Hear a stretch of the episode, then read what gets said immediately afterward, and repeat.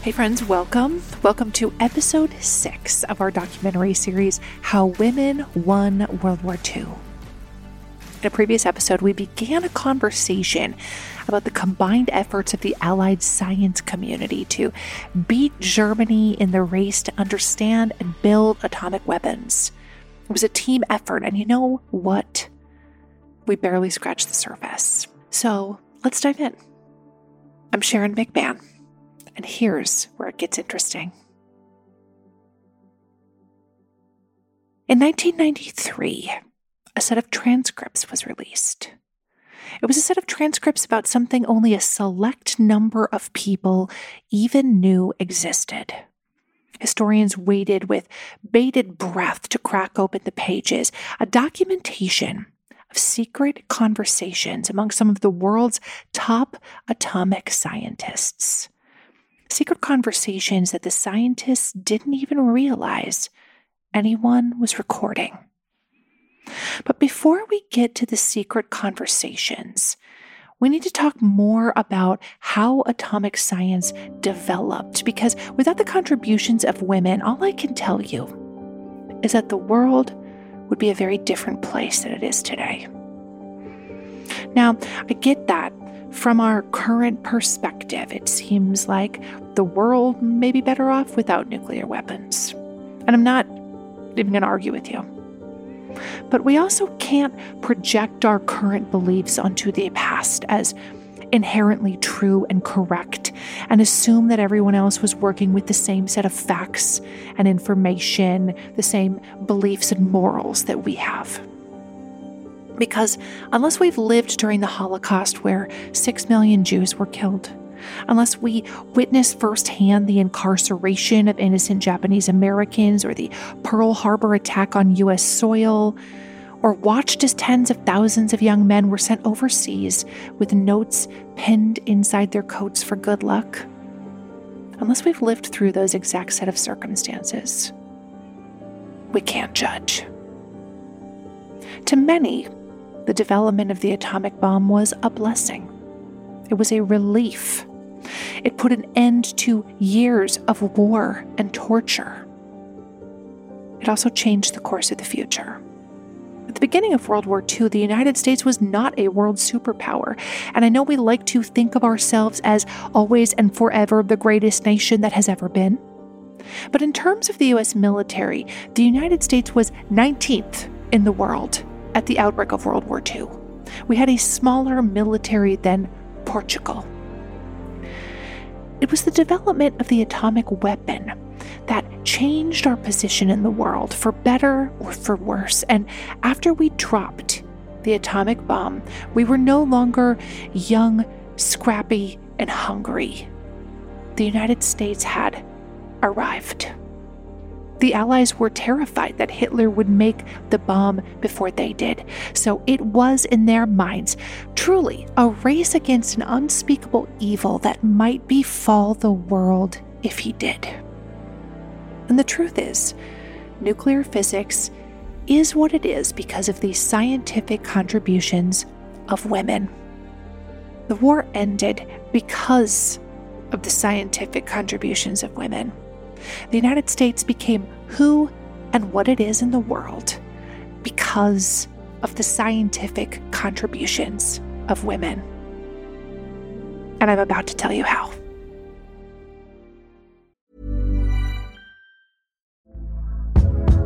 Hey there, it's Michelle Norris. I'm host of a podcast called Your Mama's Kitchen. When I travel, I'm usually looking for a way to find a taste of home when I'm not at home. And one of the things I love to do when I am at home is entertain. And Airbnb allows me to do that. When I was in California recently, I rented a house that had a great kitchen. And when we were sitting around the table, we we're all thinking, we're in someone else's house. Someone could be in all of our homes as well. If you have a home, but you're not always at home, you have an Airbnb. Your home might be worth more than you think. Find out how much at airbnb.com/slash host. This is Paige, the co-host of Giggly Squad, and I want to tell you about a company that I've been loving, Olive and June. Olive and June gives you everything that you need for a salon quality manicure in one box. And if you break it down, it really comes out to $2 a manicure, which is absolutely insane. It's also so easy to get salon worthy nails at home with Olive and June. The difference between how your nails used to look when you did them yourself and now with the Mani system is a complete game changer. The best thing about Olive and June too is it's a quick dry. Dries in about 1 minute, lasts for 5 days and full coverage in up to 1 to 2 coats. Visit oliveandjune.com slash perfectmani20 for 20% off your first system. That's oliveandjune.com slash perfectmani20 for 20% off your first system. Cool fact a crocodile can't stick out its tongue. Also, you can get health insurance for a month or just under a year in some states. United Healthcare short term insurance plans, underwritten by Golden Rule Insurance Company, offer flexible, budget friendly coverage for you. Learn more at uh1.com.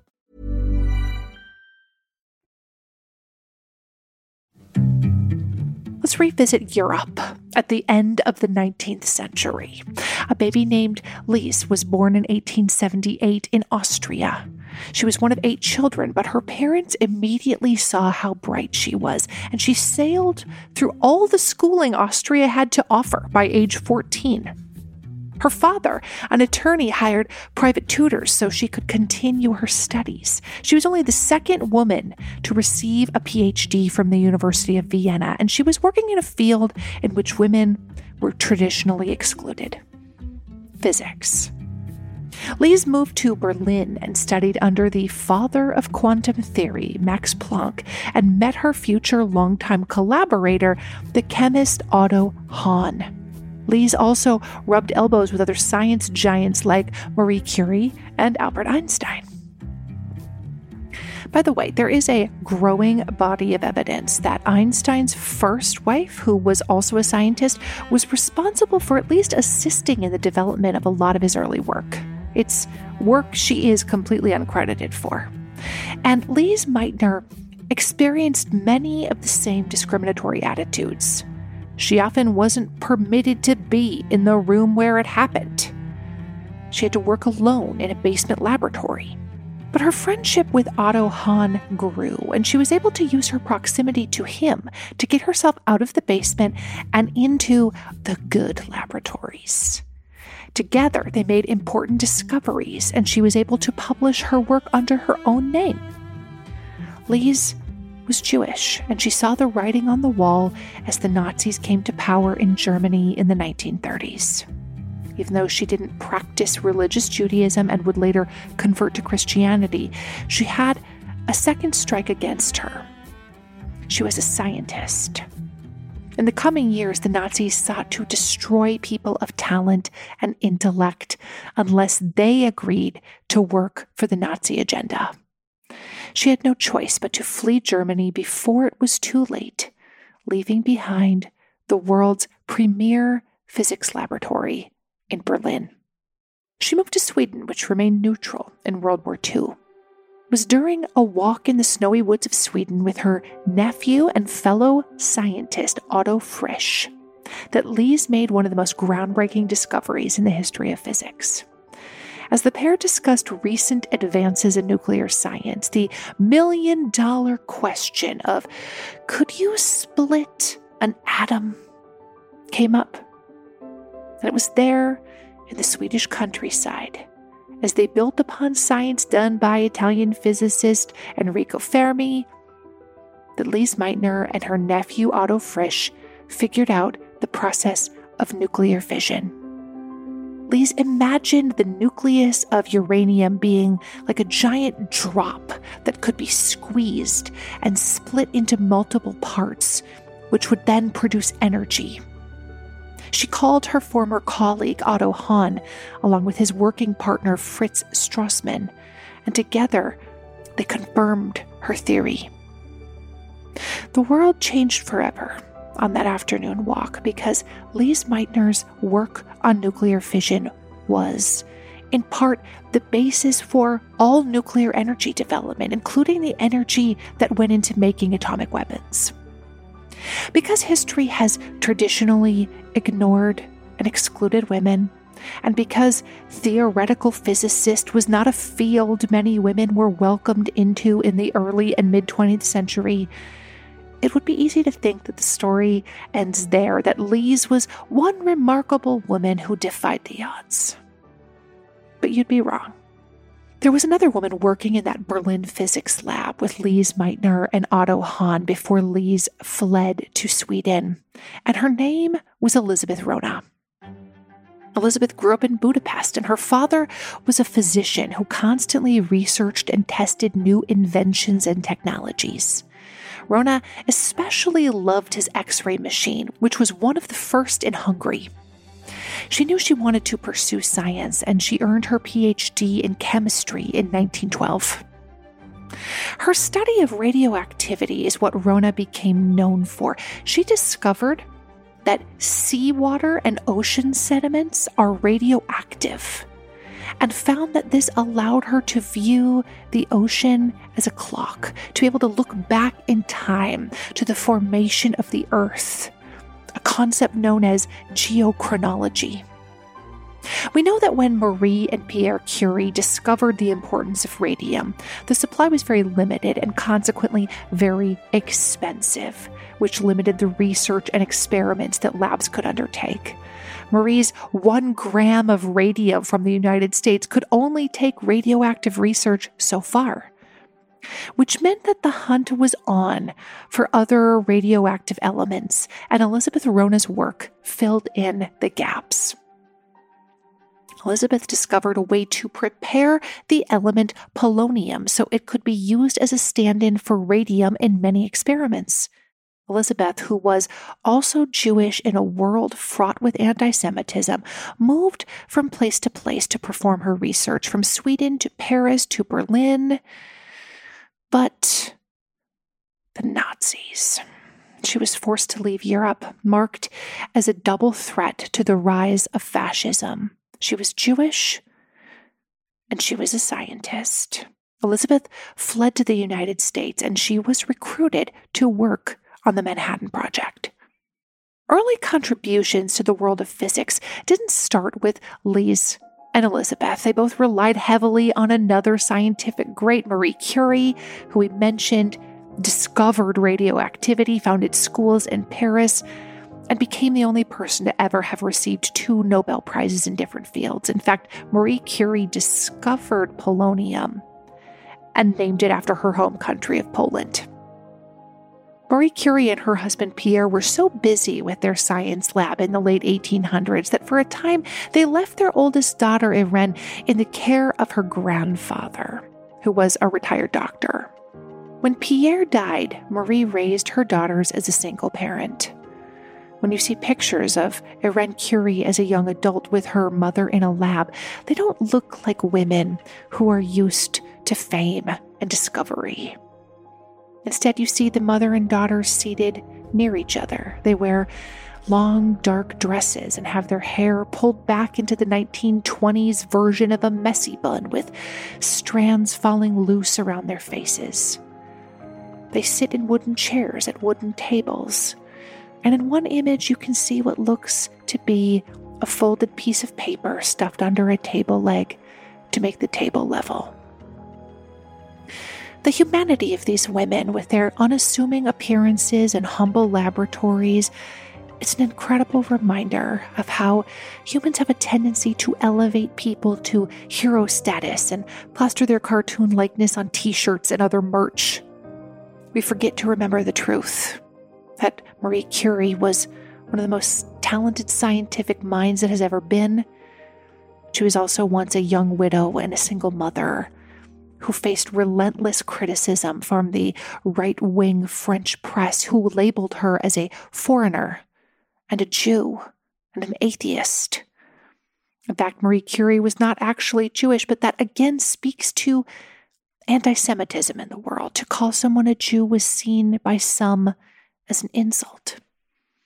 Irene grew to be an incredible scientific mind. She too won a Nobel Prize, an honor she shared with her husband when they discovered a way to transform one element into another artificially using radioactivity. In Irene's teen years, she ran mobile hospital units in World War I, training medical staff on how to use her mother's x ray technology, which saved untold lives as doctors were able to locate shrapnel invisible to the naked eye, which would previously have caused infection, sepsis, and death. When World War I ended, Irene began working on her PhD at the Radium Institute, and her mother asked her to train a man named Frédéric Joliot.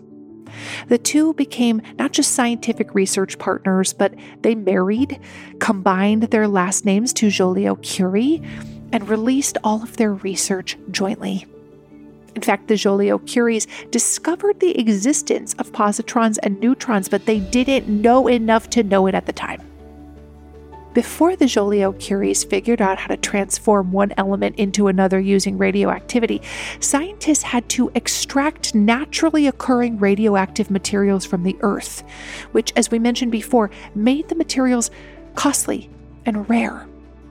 Being able to make the materials in the lab opened up entire worlds of scientific exploration. Radioactive isotopes are still widely used to this day in the world of medicine.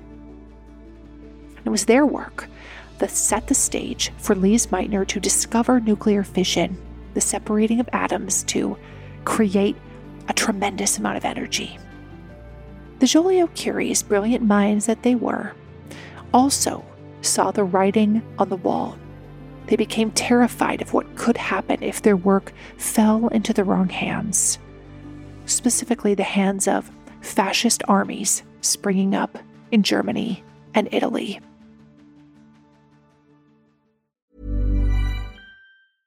Quality sleep is essential. That's why the Sleep Number Smart Bed is designed for your ever evolving sleep needs. Need a bed that's firmer or softer on either side? Helps you sleep at a comfortable temperature? Sleep Number Smart Beds let you individualize your comfort so you sleep better together. JD Power ranks Sleep Number number 1 in customer satisfaction with mattresses purchased in-store. And now save 40% on the Sleep Number limited edition Smart Bed for a limited time. For JD Power 2023 award information, visit jdpower.com/awards. Only at Sleep Number stores or sleepnumber.com. We've all had those embarrassing moments where maybe you've taken your shoes off and you realize, like, oh no, oh no, that is not a good smell. Fortunately, Lume Whole Body Deodorant is making it so none of us ever have to worry about that again. Unlike certain other products, Lume is powered by mandelic acid to control odor in a new way. It delivers outrageous 72 hour odor control everywhere one might like to use it. In fact, it was patients' concerns about odor that originally inspired the OBGYN who invented Lumi.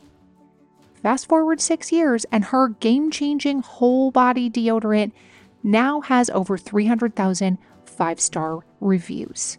And it works without using heavy perfumes that mask odor, which I really appreciate. Lume's starter pack is perfect for new customers. It comes with a solid stick deodorant, cream tube deodorant, which is my favorite, and two free products of your choice, like deodorant wipes or a mini body wash. It also has free shipping. And as a special offer for listeners, new customers get 15% off all Lumi products with our exclusive code. And if you combine the 15% off with the already discounted starter pack, that's like 40% off their starter pack. So use code Sharon at lumedeodorant.com. That's L U M E D E O D O R A N T.com. Mother's Day is almost here. And I want to take just a quick second to appreciate not only my mom, all the moms out there, but anyone who has taken on the role of caregiver. You do everything for someone else. And now it's time to do something for yourself. And that includes starting with your skin. And I've been using our sponsor OneSkin's products for a while now. And I have to tell you, I am really enjoying them. They are very easy to incorporate into my skincare routine. I am really liking the eye cream. And the secret is OneSkin's proprietary OS1 peptide. It is the first ingredient proven to switch off the aging cells that cause lines, wrinkles, and thinning skin. And they have several studies to back it up. OneSkin is the world's first skin longevity company. By focusing on the cellular aspects of aging, OneSkin keeps your skin looking and acting younger for longer. Get started today with 15% off using code Sharon at oneskin.co. That's 15% off oneskin.co with code Sharon. And after your purchase, they'll ask where you heard about them. Please support this show and tell them we sent you.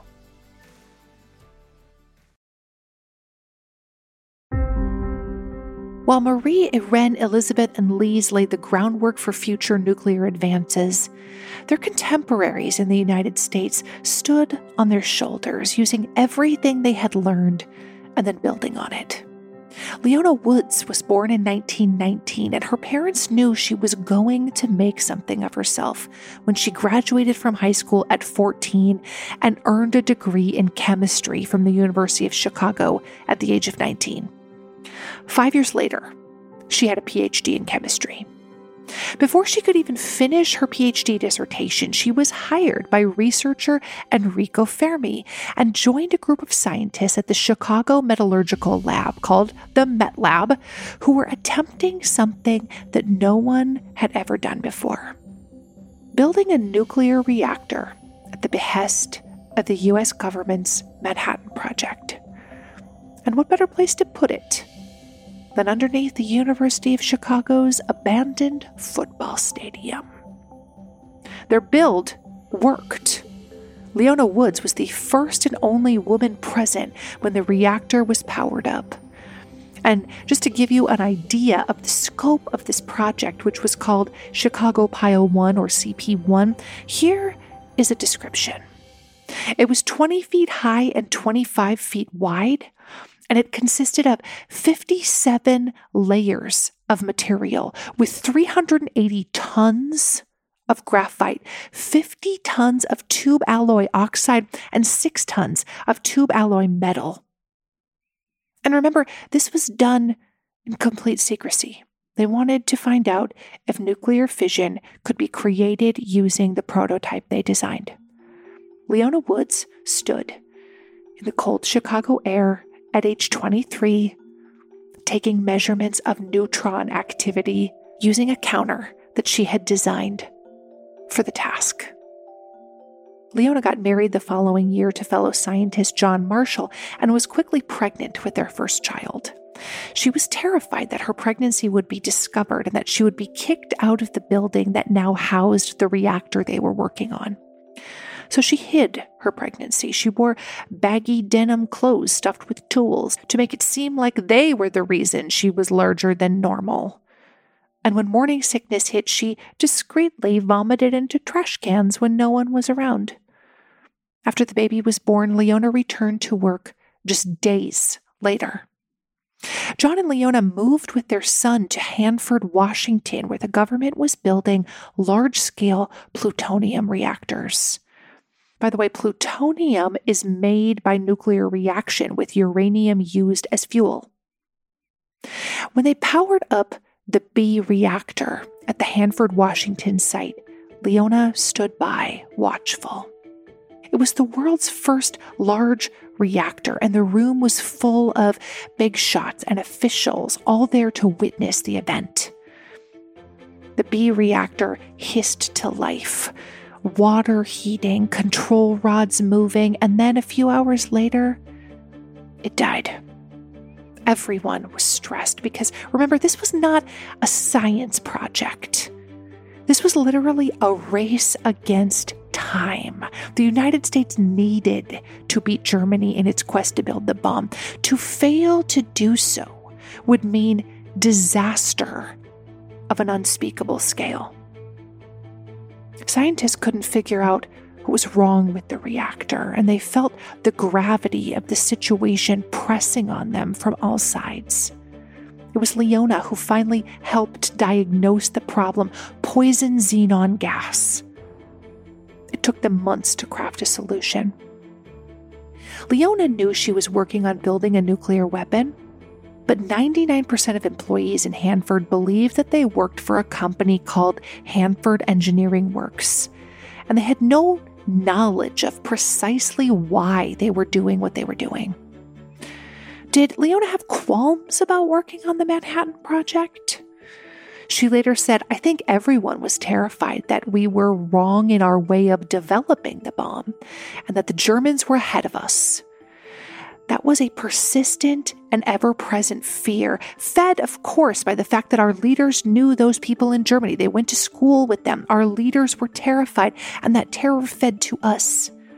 If the Germans had got it before we did, I don't know what would have happened to the world. Germany led in the field of physics in every respect. It was a very frightening time.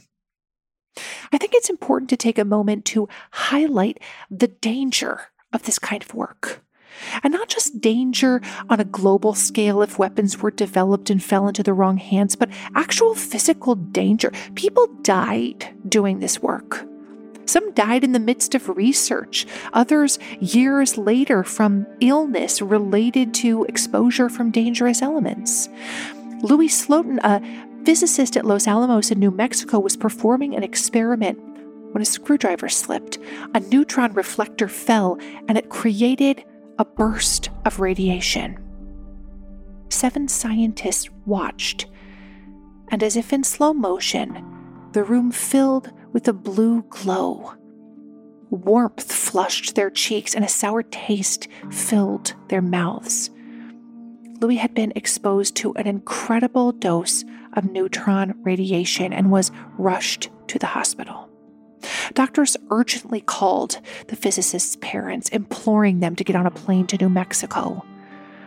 Over the next four days, Louis suffered what historians call an agonizing sequence of radiation induced traumas. He had severe diarrhea, followed by intestinal paralysis and gangrene, and his skin grew severely blistered on the outside from radiation burns. The inside of his body was also blistered with what doctors described as a three dimensional sunburn. His hands swelled massively, his lips turned blue, and his mental confusion increased. Nine days after the accident,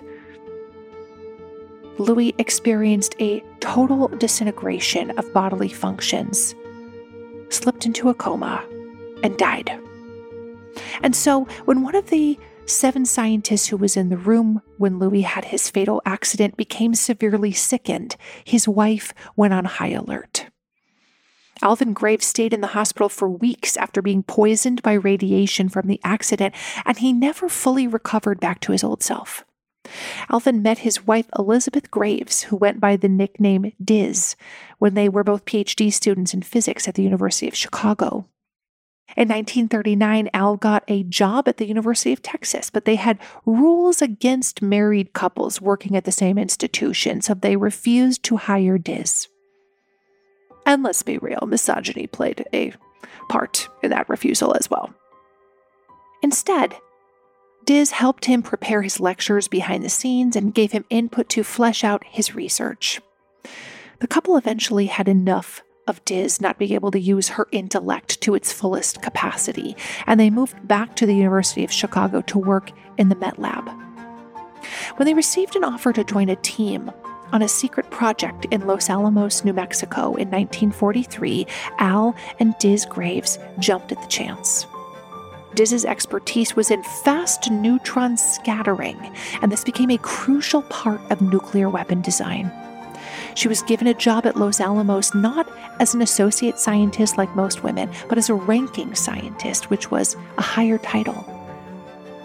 And in July 1945, Diz was there for the moment that her work in creating a neutron reflector for the core of the bomb became a booming reality. Historians describe what it was like the night the United States tested the first ever nuclear weapon called Trinity. In cabin four, the Graves spread out their equipment on the creaky double bed and told the inquiring owner that they were on a cross country trip and would stay only two nights. Al Graves anxiously watched his wife puttering with the Geiger counter that rested on the windowsill facing Trinity 40 miles westward. Diz Graves was seven months pregnant, and Al worried that the strain of the last hours might injure her health. He put a steady arm around her and drew her to him. Over the shortwave set, they could hear Sam Allison conversing excitedly with the pilot of the B 29. The Graves made a last check of their instruments, and then together they waited. Like Leona Woods, Diz worked until the moment she gave birth, timing her contractions with the stopwatch she used to conduct lab experiments.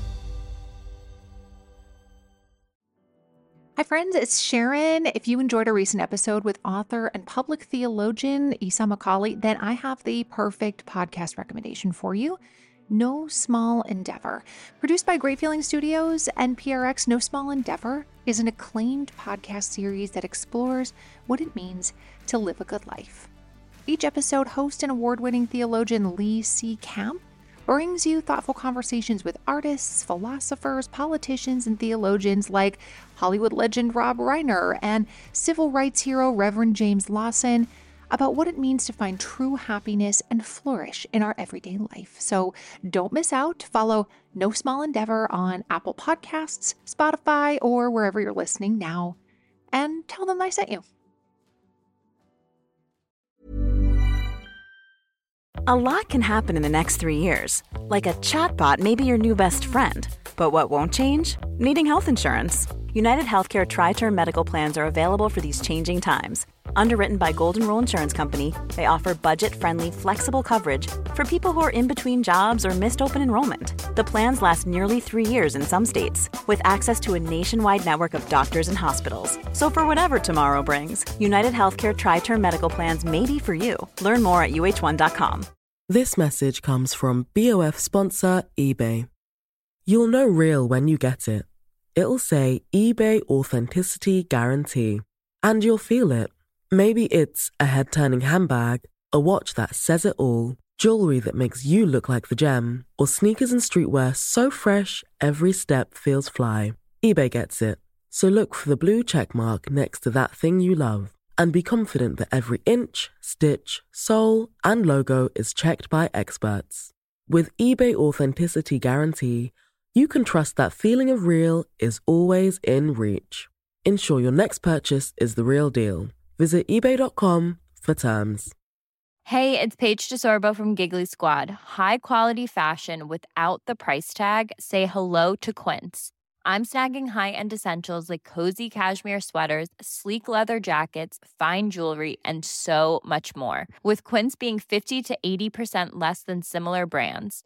And they partner with factories that prioritize safe, ethical, and responsible manufacturing. I love that. Luxury quality within reach. Go to quince.com slash style to get free shipping and 365 day returns on your next order. Quince.com slash style.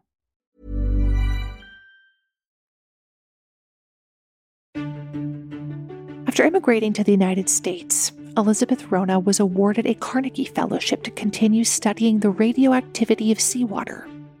This caught the attention of higher ups at the Manhattan Project, and when they discovered the military needed a lot of polonium to trigger the fission needed to detonate an atomic bomb, they approached her. Without compensation, Elizabeth gave the Manhattan Project her methods for concentrating polonium. When the Nazis began their fateful march across the continent of Europe, Irene and Pierre Joliot Curie were terrified their work would be seized and fall into the wrong hands, allowing the Nazis to develop weapons. So they locked up their work in a vault. For 10 years, they purposely made no scientific discoveries. In 1949, they finally took it back out and began working on non weapon nuclear developments. While officials tried to recruit the brilliant mind of Lise Meitner to the Manhattan Project in 1942, she refused, saying she wanted nothing to do with the bomb. She lived the rest of her life in Sweden, having received no official recognition for her discovery of nuclear fission. But her scientific partner, Otto Hahn, did. He received the Nobel Prize. When he was awarded the Nobel Prize, the Nobel Committee couldn't contact him, and he found out about it in the press. Why, you might ask, could the Nobel Committee not send world renowned scientist Otto Hahn a congratulatory telegram informing him of his award? I'll tell you. It's because after the war ended, the United States had to know. Did we barely win the race? How far did Germany advance in their scientific research? Did the Nazis have an atomic weapons program? To find that out, the Allies rounded up 10 of Germany's top atomic scientists, including Otto Hahn. They transported them to an estate in England called Farm Hall. And there, for six months, the Allies secretly recorded these German scientists as they lived together. The scientists didn't even know for sure why they were there. One of the reasons they speculated about was the Allies were trying to keep them safe from the Soviet Union. After six months, the Allies made transcripts of the portions of the tapes they deemed important, and then they destroyed the tapes themselves. The transcripts were classified until 1993. We now know that no, Germany was not at all close to developing an atom bomb. They had never even built a nuclear reactor capable of such a thing. But what was even more fascinating were some of the questions the scientists who were interned discussed amongst themselves. They didn't know they were being recorded. Someone joked shortly after they arrived that maybe there were recording devices, and then someone else answered that the Allies were no Nazis. They were too backward to have done something as devious as bugging a house in the English countryside. Two copies of the Farm Hall transcripts exist, one in England and one in the U.S. National Archives, and researchers had a field day when they were declassified. They identified four central questions that the scientists brought up over and over. Were we Nazis? Did we know how to make atomic bombs? Could Germany have created nuclear weapons under the Nazis? Were we trying to produce atomic bombs? Imagine not knowing if you were a Nazi or not. It seems impossible today to be unaware. While Lise Meitner was sparing herself the fate of being killed by the Nazis, Otto Hahn found himself wondering if he even was one. And then he received the scientific community's most prestigious award for work that found its genesis in Lise's mind. While Lise was snubbed by the Nobel Committee, Otto gave her a portion of his prize money when he won. Lise, in turn, gave the money to an organization that worked against the proliferation of nuclear weapons.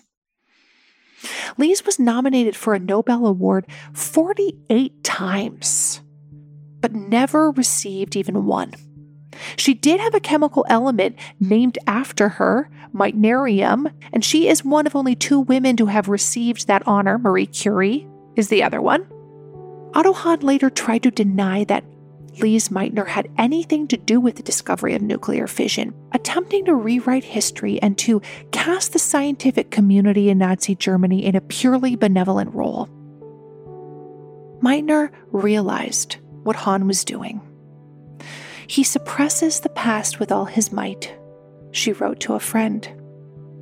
Even though he always truly hated and despised the Nazis, as one of his main motives, is to gain international respect for Germany once again, he deceives himself about the facts. And oh, what a human statement. He deceives himself about the facts. We can say the same about the authors of history many thousands of times over. Join me next time as I talk about another master deceiver, a woman spy master who oversaw hundreds of secret agents in the fight against the Nazis. I'll see you again soon. Thank you for listening to Here's Where It Gets Interesting. This show is written and researched by Heather Jackson, Sharon McMahon, Valerie Hoback, and Amy Watkin. Edited and mixed by our audio producer, Jenny Snyder, and is hosted by me, Sharon McMahon. We'll see you again soon.